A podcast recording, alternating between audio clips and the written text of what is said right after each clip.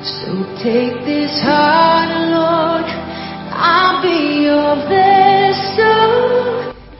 Welcome to the teaching ministry of Reverend JFK Mensah, a seasoned Bible teacher with over 40 years of ministry experience. He is a pastor, a church planter, a missionary, and an international conference speaker. He is passionate about making Christ like disciples worldwide.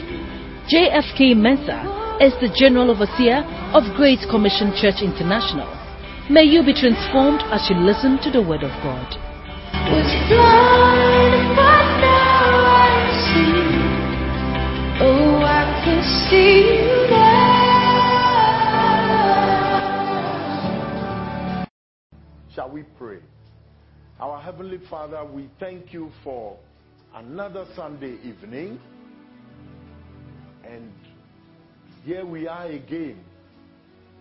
Expose us to your word. Show us your mind. Let your standards be clear before us and transform us, change us, build us up, grow us, renew us, Lord, until we are like your Son Jesus. Amen. Thank you very much. Uh, this is the third Sunday evening in our series. In the first evening, we started considering Christ likeness, the meaning of Christ likeness, and the importance of Christ likeness. And I tried to explain to you that God's master plan for every Christian is found in Romans chapter 8, verse 29. That those whom God foreknew, he predestined that they should be conformed to the image of his son, so that Jesus will be the firstborn among many brothers and sisters. And First John chapter 3, verse 2 is clear that when we see Jesus, we shall be like him, for we shall see him as he is. This means the grand finale on the heart of God is that we should forever be like Jesus. And I also explained to you that Second Corinthians chapter 3 verse 18 proves that all our time on this earth is a period during which the Holy Spirit is given the opportunity to live in us and work with us and we cooperate with God's Spirit so that we can be transformed into the image of Jesus from one degree of glory to another. Last week, I put up before you God's standard. And I tried to explain to you that it is easy to fall into the standard of holiness and righteousness that your local church upholds or your church denomination. So you begin to see the church as God's yardstick. But that is wrong. It is the scripture which will be used to judge us. Jesus said in John chapter 12, from verse 48 to 50, that the words which I speak to you, they will judge you on that day. Because every word I speak is the Father who gave me commandment what to say and how to say it. And I try to introduce to you the standards which the Bible is very clear about. Matthew 5:48, Jesus said, "Be ye therefore perfect, even as your heavenly Father is perfect." Luke 6:36, Jesus said, "Be merciful, just as your heavenly Father is merciful." Ephesians 4:32, the scripture says, "We should forgive one another just as God in Christ forgave us." Ephesians 5:1, the scripture says, "We should be imitators of God as obedient children." First Peter chapter 1, verse 15 and 16, the scripture says we should be holy Because he who called us is holy. Be ye therefore holy because I am holy. And the standard continues. First John chapter 2, verse 6 says, Anyone who abides in Christ should walk as Jesus walked. First John chapter 3, verse 3, he says, Anyone who has this hope in him purifies himself just as Jesus is pure. Jesus himself said in John chapter 20, verse 21, that just as the Father has sent me, so send I you. And he said in John 13, 15, that I have done these things as an example that you should do as I have done to you. And the scripture continues. There are too many passages which explain to us that God expects us to deal with sin in our lives. Hebrews chapter 12, verse 1 says that we should consider that we are surrounded by so great a cloud of witnesses and we should put away every weight and the sin which closely besets us and run with perseverance the race which has been set before us. Second Corinthians 7 1 says, Therefore, having these promises, dearly beloved, I want you to purify yourself from every defilement of flesh and spirit and perfect holiness in the fear of God. Hebrews chapter 12, verse 14 says, We should follow peace with all men and that holiness without which no man can see the Lord. And Jesus' attitude towards sin is drastic. He tells us in Matthew chapter 5, verse 28 to 30, that even if you look at a woman to lust after her in your heart, you have already committed adultery with her in your heart. And that if your right eye or your right hand or right leg causes you to sin, pluck it out, gouge it, cut it off.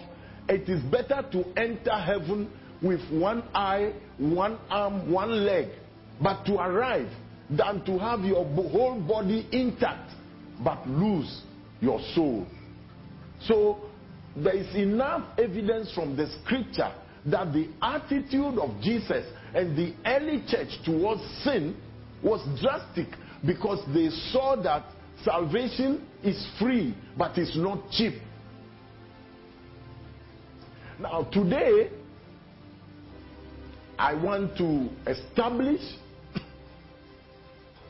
that God has given us resources, spiritual resources, to help us clean up our lives and build Christ like habits for spiritual formation into the image of Jesus.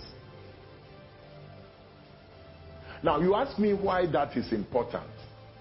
It's important, first of all, because if you are a Christian and you also steal like other unbelievers, you also cheat in exams, you also chase girls, you also smoke and drink uh, alcohol, you, you live very much like every unbeliever in the office or at school, you lose the moral right to tell others to change.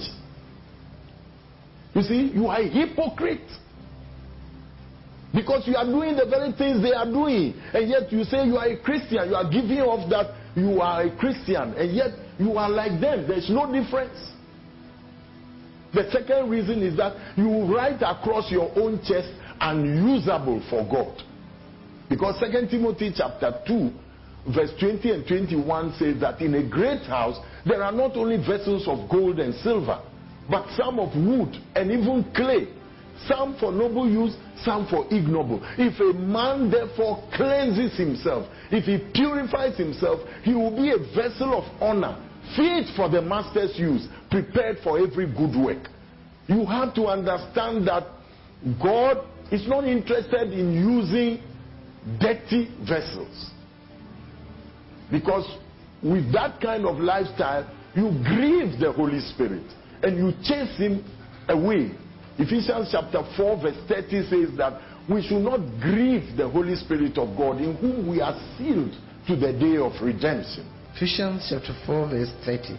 And do not grieve the Holy Spirit of God, with whom you were sealed for the day of redemption. Don't make the Holy Spirit sad. Don't embarrass the Spirit of God. You know, your character, your lifestyle. You see, the kinds of things you do and say, the kinds of music you listen to, you know, the kinds of jokes you crack, the way you live is embarrassing the Holy Spirit whose temple you are. That's what it means. You grieve the Holy Spirit of God. And that kind of lifestyle is not pleasing to God. But in addition to that, when you live a careless Christian life, if you live a life which is not like Christ, you are not growing into Christ likeness, you jeopardize your chances of going to heaven.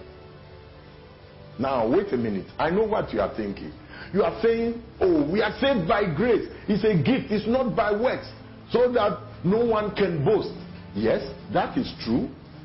But listen, the scripture says in Philippians 2 12 and 13 that you, you should work out your salvation with fear and trembling, for God is at work in you to will and to do according to his own pleasure. And the Hebrews chapter 12, verse 14 says, Follow peace with all men, and the holiness without which no man will see the Lord. Matthew chapter 5, verse 8. It says that blessed are the pure in heart, for they shall see God. You have to understand that you can't just live anyhow and expect to go and stay and live in heaven with a holy God and a just God. He doesn't work like that. But in addition to that, look, if you are not becoming more like Jesus Christ, you are becoming more like the devil. Do you remember Judas Iscariot? He walked with Jesus for three and a half years and he was in the immediate team of Jesus. He ate and drank with Jesus. But the Bible says in uh, John chapter 13, verse 2, that Satan put into the heart of Judas Iscariot to betray Jesus. Judas Iscariot was walking with Jesus, but he was a thief and he was taking the money that was in the money bag entrusted to him by Jesus himself. You see, Luke chapter 22, verse 3 says that Satan prompted Judas Iscariot to betray Jesus. You, you have to understand that if you are a Christian and you are not becoming more like Jesus, you are becoming more like the devil.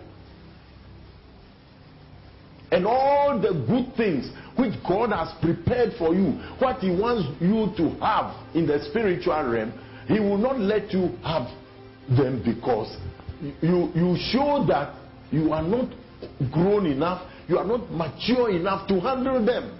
Galatians chapter 4, verse 1 and 2 says that even if you are heir, but you are a child, you are put under tutors.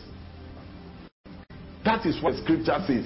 And there is no difference between you and a slave. Galatians 4 1 and 2. What I am saying is that as long as the heir is a child, has no different from a slave, Yes. although he owns the whole estate. He is subject to guardians and trustees until the time set by his father. So this evening, I want to walk you through five major postures, five major habits, five major disciplines you need to build in order to become more and more like Jesus. Number one, you need to build a posture of spiritual growth. You need to tell yourself that I am prepared to keep growing all through my life until I am like Jesus.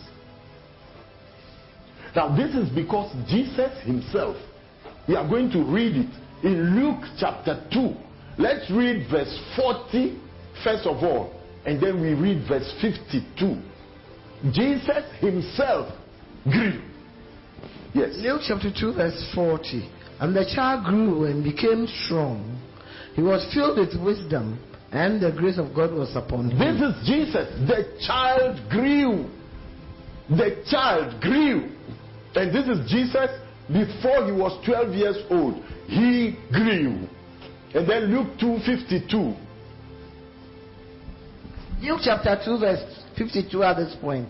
And Jesus grew in wisdom and stature and in favor with God and, And men. Jesus grew in wisdom, in stature, favor with God and with men. Jesus had a posture of growing. You see, Jesus Christ is 100% God and 100% man. Hebrews 13 8 says Jesus is the same yesterday, today, and forever. But when he was born as a man on this earth, and he took the form of a human being, he grew. Jesus grew. Any Christian who does not have a posture of constantly growing, pressing on to grow, forcing to grow, moving so that you can see growth in yourself, you cannot be like Jesus. You see, I have already quoted the Second Corinthians uh, 3:18. He says, "We all, with unveiled face, beholding as in a mirror the glory of the Lord, we are being changed into the same image from one degree of glory to another." Some of the versions say, "With increasing glory." Galatians 4:19 Paul says, "My little children in whom I travail till Christ be formed in you." And look at uh, Ephesians chapter 4 verse 15. He says, "Speaking the truth in love, we should grow up into him who is the head." First Peter chapter 2 verse 2. He says, "As newborn babes, earnestly desire the sincere milk of the word of God that you may grow thereby. Second Peter chapter 3 verse 18. He says, grow in grace and in the knowledge of our Lord Jesus Christ. Every Christian must build a posture of growth. If you build a posture of growing each each time, each day, each week, each month, each year, you, you look back and say, Well, I am growing. You see, because you have a posture of growth, there, then you have it. One of the secrets I can tell you as a Christian is that everything you really desire, you get it. You are like this because that is what you have always wanted to be. Jesus said in Matthew chapter 7, verse 7 and 8, He says, Ask, you will receive. Seek, you will find. Knock, and the door will be open. Everyone who asks receives. Everyone who seeks finds. Everyone who knocks, to him the door is open. Because in this life, anything you want badly enough, heaven gives it to you. You see? So you must press on to grow.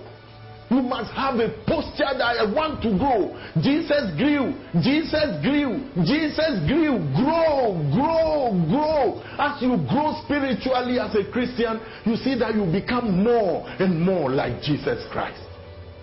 That is a very important thing. So, that is the first key you need. Now, let's look at the second key.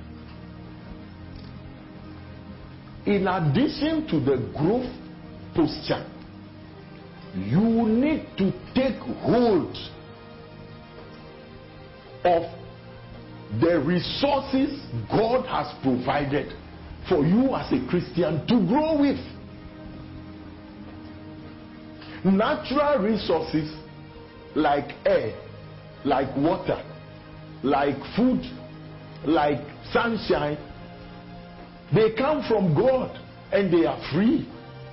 In the same way, God has given us spiritual resources by which we should grow.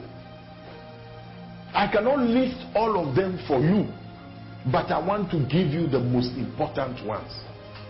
And number one is our union with Christ. Our union with Christ. The Bible says that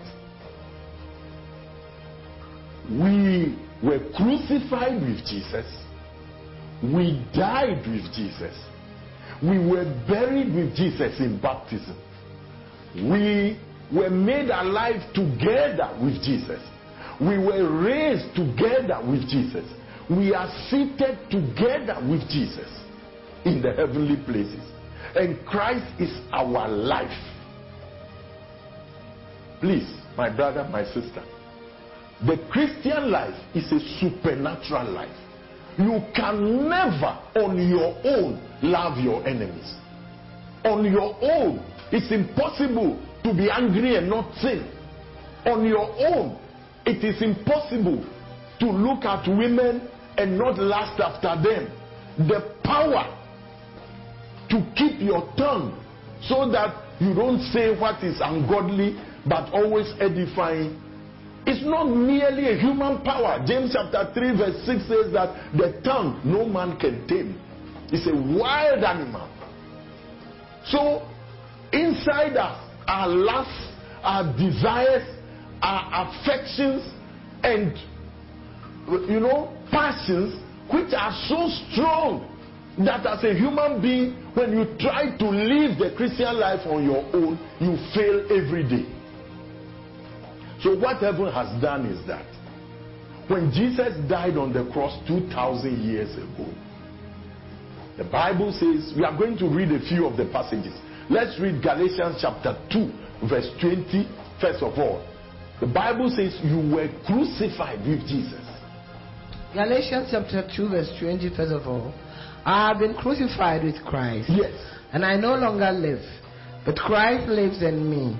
The life I live in the body, I live by faith in the Son of God who loved me and gave himself for me. The, uh, Romans chapter 6 puts it neatly. Romans 6, let's read verse 3 and verse 4. Romans 6, 3 and 4. Yes. Or don't you know that all of us who were baptized into Christ Jesus were baptized into his death? Yes. We were therefore buried with him through baptism and to death, in order that, just as Christ was raised from the dead through the glory of the Father, we too may live a new life. You see, can you add verse 11 and verse 14 before? 11 of the same Romans chapter 6. Yes.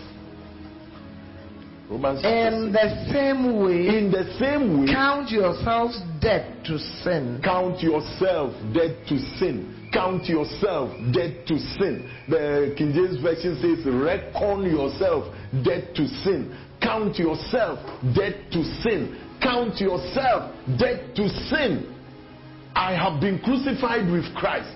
And in your baptism, you died with Jesus on the cross. You were buried with Jesus in the water. And you were made alive, raised together to life with Jesus. Your old man, the old person in you, that old man which lusts after girls, the old man which lusts after alcohol, which lusts after smoking, that old man which gets angry like hernia, and you nobody can hold you, that quarrelsome old man in you, the old man in you which tells lies and, and accepts bribes, the old man in you which enjoys pornography, that old man was crucified with Jesus, died with Jesus, and was buried with Jesus in water, and were raised with him to newness of life. Therefore, you must count yourself dead because, in the eyes of God, you were you were crucified with Jesus. You died with Jesus. The old man is dead. Count yourself dead. And this is an exercise you should do every day. Every day, tell yourself, I've been crucified with Christ. I died with Christ. I was buried with Jesus in baptism. I've been raised together with Jesus. It is no longer I who live. It's Christ who lives in me. It's Christ who lives in me. Galatians 3.27, he says that as many as have been baptized into Christ have put on Christ as a dress. Colossians chapter 1 verse 27, he says, Christ in you, the hope of glory. And we have read the Galatians 2:20. I've been crucified with Christ. It's no longer I who live, it's Christ who lives in me. And Colossians chapter 3, verse 3 and 4. He says that I died. And you know, it is no longer I who live because I'm dead. And Christ is my life. When Christ, who is my life, appears, I will appear together with him. I think that one has to be read. Colossians 3 3 and 4. Colossians chapter 3, verses 3 and 4. Yes. For you died, and your life is now hidden with Christ in God. You died, your life is now hidden with Christ inside God. When Christ, who is your life, appears, then you also will appear with him. The part I want you to notice it says, When Christ, who is your life, when Christ, who is your life, when Christ, who is your life. Paul says it's no longer I who live, but Christ who lives in me. Philippians 1:21. He says, For me to live is Christ, to die is gain. So you died with Jesus, you were buried with Jesus in baptism, you were raised together with Jesus, you are put on Christ, Christ is in you, and, and Christ is your life. It's no longer you who live. But two more passages, we have to read them. One is by Jesus himself. I love that verse. When I read it, I, I got up from my desk and I walked around the room. I shook myself. I said, Yeah, if it's Jesus who said this, yeah, ah. I was trembling with excitement. Let's read it. John 14, verse 20. John 14, verse 20. Jesus himself, he said that on that day you will know that I am in the Father and you are in me and I am in you. John chapter 14, verse 20. Yes. On that day, Mm. you will realize that I am in my Father. I am in my and Father. You are in me. You are in and me. I am in you. and I am in you. Jesus is saying that I am in the Father, you are in me, and I am in you. You know, let me tell you, a lot of the battle in Christianity is first of all with your mind. It is wrong to think that when you become a Christian, you don't think again. Hosea 4 6 says, My people are destroyed because of lack of knowledge. And Isaiah chapter 1, verse 18, God says, Come, let's reason together. First Corinthians 2:16 says, We have the mind of Christ. And Philippians chapter 2, verse 5 says, Let this mind be in you, which is yours in Christ Jesus. So it is a mind. Romans chapter 12, verse 2. Let's read that one. He says that don't be conformed to this world, but be transformed by the renewing of your mind, that you may prove what is the good, acceptable, and perfect will of God.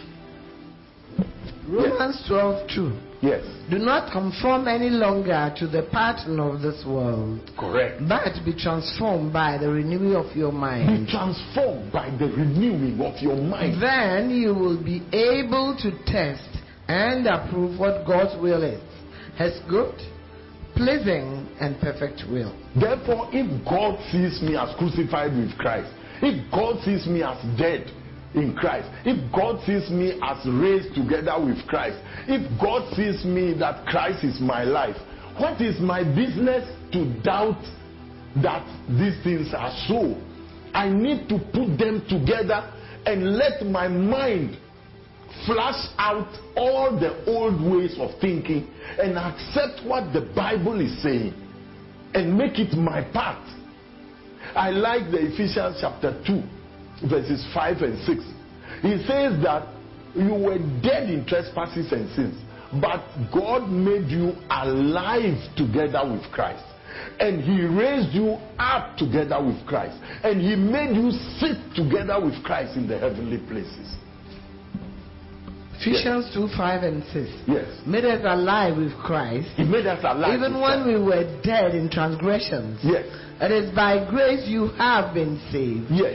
And God raised us up with Christ, and He seated us with Him in the heavenly realms It is God in Christ Jesus. who made us alive in Christ. It's God who raised us up in Christ. It's God who seated us up in the heavenly places with Christ. Therefore, in the spectacles of God, I am alive with Christ. I am raised with Christ. I'm seated with Christ in the heavenly places. And that takes a change of mind. And these things, you can't just read them one day and it will be yours. It doesn't happen like that. You have to keep on every day confessing, reckoning, seeing yourself, counting yourself like that. As you do it over and over and over, the passions in you which were ruling you, they begin to die. They begin to go to the background. And the life of Jesus Christ takes over. And he now begins to control you. And you notice that, hey, you used to get angry by heart. But now people do things and you smile. And you are like, eh? Me of all people, what has happened? Yes, because a change is coming. There's a supernatural transformation because of your union with Christ. Now, this brings me to point number four. That is the indwelling presence of the Holy Spirit. The indwelling presence of the Holy Spirit. The indwelling presence of the Holy Spirit. Since the world began, God has been with human beings, but He never lived inside man. But He promised in Ezekiel chapter 36, verse 27, that I will put my spirit within them and cause them to walk in my ways. So, in the New Testament, Jesus told us something. He said in John chapter 14, verse 16 and 17 that if you love me, keep my commandments. I will ask the Father, He will give you another comforter, a paracletos, so that He will be with you forever. The Spirit of truth, whom the world cannot receive because they don't know Him, they don't see Him. But you know Him, for He is with you and shall be in you. Yes. And Jesus Himself explained you know, in John chapter 7, from verse 37 to 39, that if anyone is thirsty, let him come to me and drink. Anyone who believes on me, as the scripture has said, out of his belly shall flow rivers of living water. And the comment John made was this he spoke about the Holy Spirit, which those who believe in him would receive. Because the Holy Spirit was not yet given because Jesus was not yet crucified. What does that mean? That means that the crucifixion of Jesus and his becoming sin for us broke something in the heavenly places. And the veil in the Holy of Holies, separating us from God, was torn from top to bottom. That's what Matthew 26 told us from verse 54. And for the first time, man was given access to God. And God's Holy Spirit has come to live in us. And the indwelling presence of God's Holy Spirit has made of us temples of the living God. So, First Corinthians, we are not reading chapter 3, verse 16, but chapter 6, verse 19 says, What? Do you not know that your body is the temple of the Holy Spirit whom you have in you? You are not your own. You were bought with a price. Therefore, glorify God. And in the Second Corinthians 6 16, he says, We are temples of the living God. God has come to take residence in man in the person of the Holy Spirit. Wow. Wow. What does that mean? It means that man can fellowship with God's Spirit in us. And his job is to change us. He, he comes to give us the fruit of the Spirit. Galatians 5 22 and 23. Love, joy, peace, long suffering, goodness, kindness, faithfulness, meekness, self control. Against such there is no law. He comes to give us the gifts of the Spirit words of wisdom, words of knowledge, discerning of spirits, faith, working of miracles, gifts of healing, and prophecy, different kinds of tongues, interpretation of tongues, according to 1 Corinthians chapter 12, from verse 7 to verse 11. So, the indwelling presence of God's Spirit within us energizes us, changes our character, transforms us into the image of Jesus, anoints us. First John chapter 2, verse 20 and 27. He says, You have an anointing from God, from the Holy One. And this anointing teaches you all things.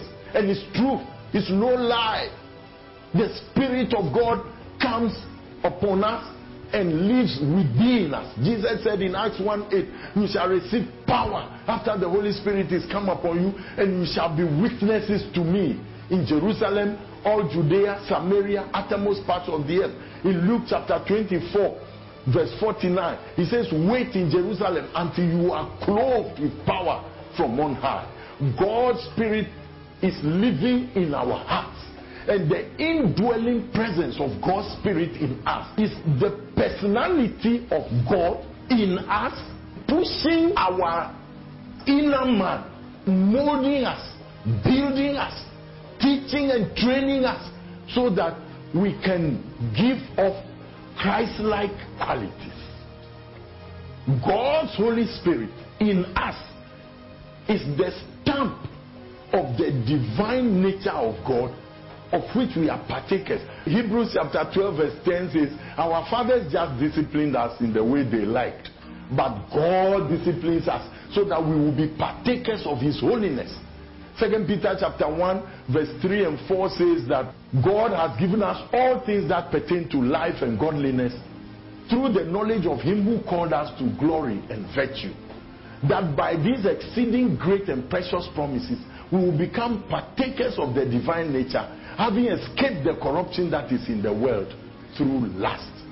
Ephesians 1 3. He says that, Blessed be the God and Father of our Lord Jesus Christ, who has blessed us with every spiritual blessing in the heavenly places in Christ, when He chose us in Him before the foundation of the world, that we should be holy and blameless before Him. You need to understand that heaven is determined that you should look like Jesus. Therefore, everything that they will do, all the supplies, all the resources, every spiritual resource you need to become more and more like Jesus has been given to you. And the person of the Holy Spirit dwelling in you is the greatest that heaven can do for us. Because Jesus himself worked with the Holy Spirit. Luke 4 1 says, Jesus, full of the Holy Spirit, was led by the Holy Spirit. Luke 4 14, he says, Jesus returned in the power of the Holy Spirit. Luke 4 18, Jesus himself said, The Spirit of the Lord is upon me because he has anointed me to preach the gospel to the poor, to set the captives free. Acts 10:38, Jesus of Nazareth, how God anointed him with the Holy Spirit and with power. He went about doing good and healing all that were oppressed of the devil, for God was with him. But let's read the Romans chapter 8, verse 11. He says, The same spirit which raised Jesus from the dead lives in you. Romans chapter 8, verse 11. Yes. And if the spirit of him who raised Jesus from the dead is living in you, he who raised Christ from the dead will also give life to your mortal bodies through his spirit who lives in you. What am I saying? I'm saying that if God had created us in the image of Satan, there will be no need to preach to you. If you were to be an animal like a dog, a goat, there will be no need to preach to you. We preach to human beings, people who are born again, because they can change. Heaven has not given up. Heaven believes you. So heaven has given us a posture of growth in Jesus Christ. You too can grow. You can grow spiritually. You can keep growing. And then we have been given union with Jesus Christ. And heaven has done it for us because on your own you cannot live the Christ like life. And above all, God has given us the Holy Spirit. The indwelling presence of God's Holy Spirit is such that if you cooperate with the Spirit, you cannot but grow into Christ likeness.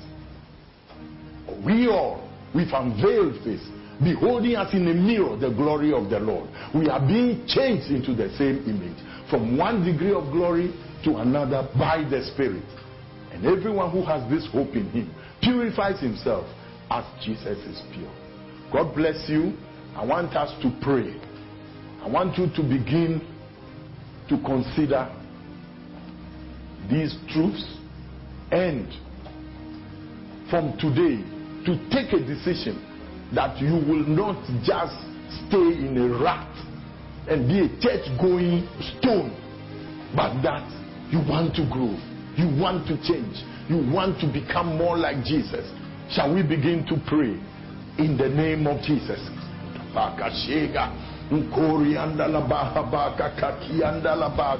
Yes, kianda baka shega kianda. Pray for spiritual growth. Pray that you begin to change. Pray that more Christ likeness. Yes, you hunger and thirst to be more like Jesus.